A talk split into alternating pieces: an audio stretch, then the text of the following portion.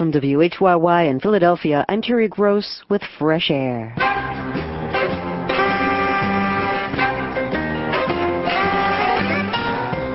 On today's Fresh Air, creating schools for girls from Afghanistan and Pakistan. We talk with Greg Mortenson. Since 1993, his Central Asia Institute has been running schools in Pakistan, including in Afghan refugee camps. He started his work before the Taliban made it illegal for girls to go to school.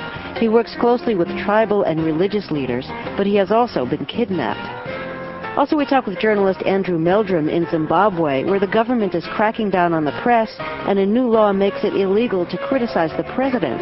Meldrum was recently called a traitor and saboteur by the Minister of Information. That's all coming up on Fresh Air.